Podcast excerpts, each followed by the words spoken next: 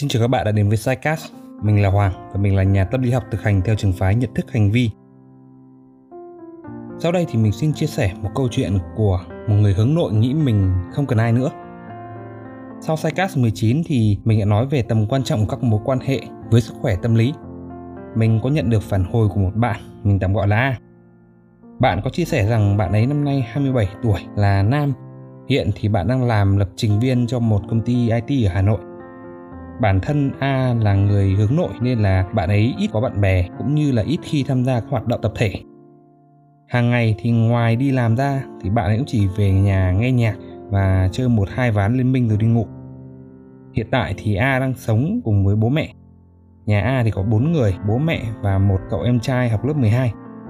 Ở nhà A khá là trầm tính, ít nói nên là cũng không được thân với bố mẹ lắm chỉ thi thoảng có nói chuyện với em trai thôi, nhưng mà nghĩ là em mình còn bé nên là cũng không tâm sự gì nhiều. Trước kia thì bạn ấy có thích thầm một cô bạn cùng lớp hồi cấp 3 nhưng mà cũng không thể tiến tới được với bạn ấy. Và từ đó đến giờ, và từ đó đến giờ, A cũng không thể bắt đầu mối quan hệ yêu đương với một người khác. Khoảng 3 tháng gần đây thì A có quen một bạn nữ ở chỗ làm và cũng có chút rung động thế nhưng thì cứ mỗi lần a định ngỏ ý muốn đi chơi riêng thì bản thân bạn ấy lại sợ, nên là thôi. Bố mẹ lúc này thấy a cũng đã đứng tuổi mà công ăn việc làm cũng ổn định rồi, nên dục con mình nhanh lấy vợ để yên bề ra thất thế nhưng mà thật sự thì a cảm thấy mình vẫn đang ổn. Có vấn đề gì thì a cũng chỉ cần là về nhà, ở trong phòng riêng, nằm nghe nhạc hoặc chơi game là a sẽ tự cảm thấy tốt hơn. Bạn ấy không cảm nhận được rằng mình cần có một mối quan hệ yêu đương và a nghĩ rằng có lẽ vì mình là người hướng nội nên mới có cảm nhận như thế. Thế nhưng thì dù có cố gắng chia sẻ với hai người bạn mà a rất là tin tưởng, thì họ đều khuyên a là cứ thử yêu một lần đi. A lúc này lại rơi vào trạng thái hoang mang. Bạn ấy như thói quen thường ngày thì vẫn đóng kín cửa ở trong phòng.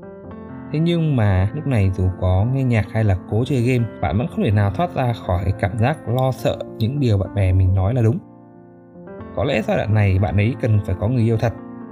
Và bạn ấy nhắn tin để hỏi mình rằng là liệu người hướng nội thì có thực sự là cần các mối quan hệ hay không?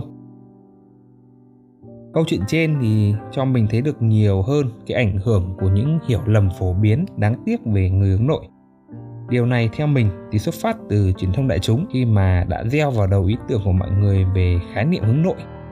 Thời gian gần đây thì mình có xem rất là nhiều bài đăng cũng như các video trên Facebook, TikTok, YouTube nói về cụm từ hướng nội.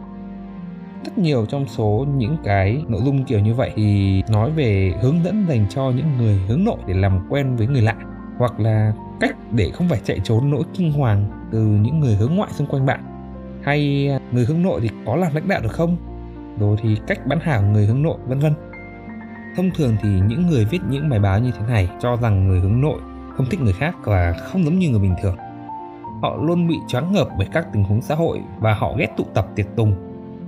Nhưng tỏ ra khó chịu trong các tình huống xã hội, hoảng sợ khi mà phải tương tác với mọi người và cố gắng tránh những nơi có nhiều người tụ tập không thực sự là dấu hiệu của người hướng nội. Những điều đó là một phần của sự lo lắng xã hội. Vậy thì hướng nội và lo lắng xã hội hay là lo âu xã hội thì khác nhau như thế nào? Là một người hướng nội không khiến cho bạn khó xử trong giao tiếp và bạn cũng không ghét mọi người. Bạn là người ưa thích thế giới nội tâm mà chỉ vậy thôi. Điều đó cũng có nghĩa là tâm lý của bạn dễ hồi phục hơn khi mà bạn ở trong một môi trường yên tĩnh, ít kích thích. Thường là khi ở một mình nhưng không phải lúc nào bạn cũng sẽ như vậy Người hướng nội thì có thể tránh những nơi tụ tập đông người hay là các bữa tiệc vì lúc đấy họ muốn ở một nơi khác, chẳng hạn như là ở nhà đọc sách hay là đi chơi với một nhóm nhỏ bạn bè thôi, chứ không phải là vì họ vốn dĩ đã ngại ngùng và sợ tương tác với người khác. Hướng nội thì hoàn toàn khác với chứng lo âu xã hội, mặc dù cả hai thì thường bị hiểu nhầm.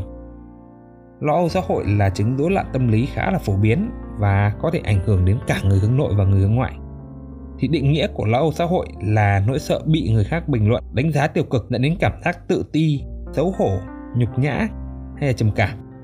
Nếu một người mà thường cảm thấy lo sợ một cách phi lý trong các tình huống xã hội, nhưng khi ở một mình thì họ lại có vẻ là tốt hơn, thì vấn đề của họ có thể là do lo âu xã hội. Không giống những người hướng nội thì chứng lo âu xã hội là thứ có thể học được chứ không phải là một đặc điểm trong tính cách. Mặc dù là chứng lo xã hội và tính hướng nội thì có thể trông giống nhau, nhưng có sự khác biệt lớn về lý do của hai nhóm này. Khi tránh những nơi tụ tập đông đúc thì lý do của người hướng nội là vì họ không muốn. Họ không muốn phải tiêu hao năng lượng của bản thân mình cho những hoạt động đó. Còn với những người lo xã hội thì họ sợ bản thân sẽ hoảng loạn khi có quá nhiều người xung quanh. Có lẽ một trong những điều tồi tệ nhất khi mà nhầm lẫn giữa hướng nội và lo âu xã hội là những người mắc chứng lo âu xã hội có thể đọc những cái điều nói về người hướng nội ở trên mạng và nghĩ rằng đây chính là những gì mà họ đã trải qua và chúng đều bình thường vì là người hướng nội mà. Trên thực tế, lo âu xã hội là một chứng rối loạn tâm lý có thể ảnh hưởng tiêu cực lớn đến cuộc sống của bạn nếu như mà không được can thiệp phù hợp thông qua tham vấn hay là trị liệu tâm lý. Nếu mà bạn đang phải vật lộn với sợ bản thân sẽ hoảng loạn khi có quá nhiều người xung quanh thì mình luôn khuyến khích mọi người cố gắng nói chuyện với những chuyên gia về sức khỏe tâm lý, sức khỏe tâm thần. Cố gắng tự mình giải quyết các vấn đề liên quan đến sức khỏe tâm lý và tâm thần thực sự không phải là một ý tưởng hay. Hướng nội cũng thường bị nhầm lẫn với sự nhút nhát vì cả hai đều có những đặc điểm là hạn chế trong tương tác xã hội. Nhưng sự giống nhau thì chỉ dừng lại ở đó thôi. Những người nhút nhát thường muốn giao tiếp với người khác nhưng lại sợ làm điều đó còn những người hướng nội thì lại dễ dàng hòa nhập với xã hội. Chỉ là họ có thích làm hay không thôi. Và thường là họ sẽ lựa chọn những nhóm nhỏ hoặc là chỉ một hai người mà không lựa chọn những cái nhóm lớn hay là những nơi tụ tập. Sự cô lập thì không tốt ngay cả đối với những người hướng nội. Con người chúng ta là sinh vật xã hội. Mặc dù người hướng nội có thể hoạt động tốt khi mà ở một mình, nhưng chỉ là trong hoàn cảnh xung quanh, ít thay đổi và khi bị cô lập trong thời gian dài thì họ vẫn gặp phải những cái rối loạn tâm lý như những người hướng ngoại thôi. Những người hướng nội cần tương tác xã hội tuy nhiên thì họ thường thích tương tác trong các nhóm nhỏ và trong những môi trường ít kích thích hơn. Ngay cả những người mà lo lắng về mình có một người bạn làm bên phim truyền hình tên là B. À, vài tuần qua thì B đang phải vật lộn với tình trạng lo lắng và trầm cảm ngày càng gia tăng. B đang viết một kịch bản phim cho một đài truyền hình lớn ở miền Bắc. Trung bình thì mỗi ngày bạn ấy phải viết tầm 5.000 từ trở lên. B thì cũng làm việc tại nhà nên là không có nhiều tương tác xã hội. Thêm vào đó thì B thường xuyên là thức khuya và ngủ không được ngon giấc. Sáng dậy thì dù cố gắng lắm, bạn ấy cũng phải mất đến tầm một tiếng chung mà thức kêu inh ỏi thì mới bò ra được khỏi giường. Vấn đề bị cô lập kéo dài thì khiến cho B xuất hiện các rối loạn tâm lý như là rối loạn giấc ngủ và trầm cảm, cho dù bạn ấy có là người hướng nội thế nhưng mà một người có xu hướng nội thì việc tụ tập bạn bè lại không hề khiến cho B sợ hãi hay là căng thẳng. Hoàn toàn ngược lại nhé. Bạn ấy là người mà luôn quẩy rất là nhiệt trong các bữa tiệc, hò hét và hát hò say sưa. Mặc dù cũng phải mất một khoảng thời gian đầu thì B mới có thể là nóng máy và bắt đầu quẩy được. B thì có mệt mỏi sau tất cả những lần giao lưu đó không? Câu trả lời là có. Nhưng đó không phải là một kiểu mệt mỏi nó tồi tệ thực ra là điều ấy rất bình thường với những người hướng nội. Và B đã nạp lại năng lượng vào tối hôm sau. Bằng cách là xem một bộ phim Hàn Quốc nào đấy mà mình quên mất tên rồi, ở trên Netflix. Và bạn ấy viết nhật ký rồi sau đó đi ngủ sớm một chút. Nhân tiện thì là bạn ấy có tính cách là INTP theo cái phân loại của MBTI nhé. Ở cạnh những người bạn thân thiết trong một ngày thì thực sự vẫn luôn có ý nghĩa và là một phần quá trình tự điều hòa tâm lý của bản thân B hơn nữa thì không phải tất cả những người hướng nội đều giống nhau. Cha đẻ của định nghĩa hướng nội là nhà tâm lý học Ca Trung cũng đã phải thừa nhận rằng người hướng nội hay hướng ngoại hoàn toàn 100% thực tế gần như không tồn tại. Mà nếu họ có tồn tại thì những người đó cũng cực kỳ là kỳ cục. Thay vào đó thì sự hướng nội và hướng ngoại sẽ tồn tại ở tất cả mọi người. Chỉ là ai nhiều phần hướng nội hơn và ai nhiều phần hướng ngoại hơn mà thôi những người có phần hướng nội trên 50% thì sẽ gọi là có xu hướng hướng nội. Những người có cái phần hướng ngoại trên 50% thì sẽ gọi là xu hướng ngoại. Để tìm hiểu xem là bản thân mình có xu hướng nào thì bạn có thể làm thử các cái bài test tính cách mà mình sẽ để link ở cái phần mô tả của podcast này nhé. Ví dụ như đối với mình thì là mình có 59% xu hướng là hướng ngoại 41% là xu hướng hướng nội.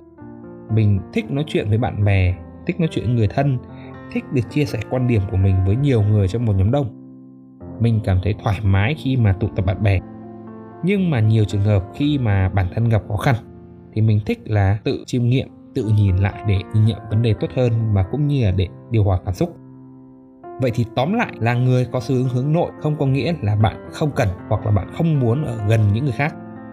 Chỉ là nếu như mà làm điều đó, bạn sẽ nhanh cạn kiệt năng lượng xã hội hơn so với cả những người hướng ngoại. Điều đó khiến cho bạn sẽ thích những cái nhóm người nhỏ và những khung cảnh yên tĩnh hơn. Mặc dù là đôi khi không phải lúc nào bạn cũng sẽ yêu cầu điều ấy. Và nếu bạn đang phải vật lộn với sự lo lắng và sợ hãi xung quanh việc tương tác với người khác, thì mình hy vọng là ít nhất bạn sẽ nhìn nhận lại là gì? Liệu mình có rơi vào cái tình trạng lo âu, thái quá hay không? Và đi tìm kiếm sự giúp đỡ từ những cái nhà chuyên môn. Chứng lo âu xã hội thì hoàn toàn có thể điều trị được và không có lý do gì bạn để nó kiểm soát cuộc sống của một người có xu hướng hướng nội như bạn. Vậy sau khi nghe xong podcast này, bạn có suy nghĩ gì? Và bạn có muốn mình làm thêm những chủ đề nào về tâm lý học trong những số sidecast tiếp theo không? Thì hãy bình luận cho mình biết nhé. Và đừng quên mình sẽ ra các số sidecast đều đặn vào 19 giờ các ngày thứ ba và thứ bảy hàng tuần. Xin chào và hẹn gặp lại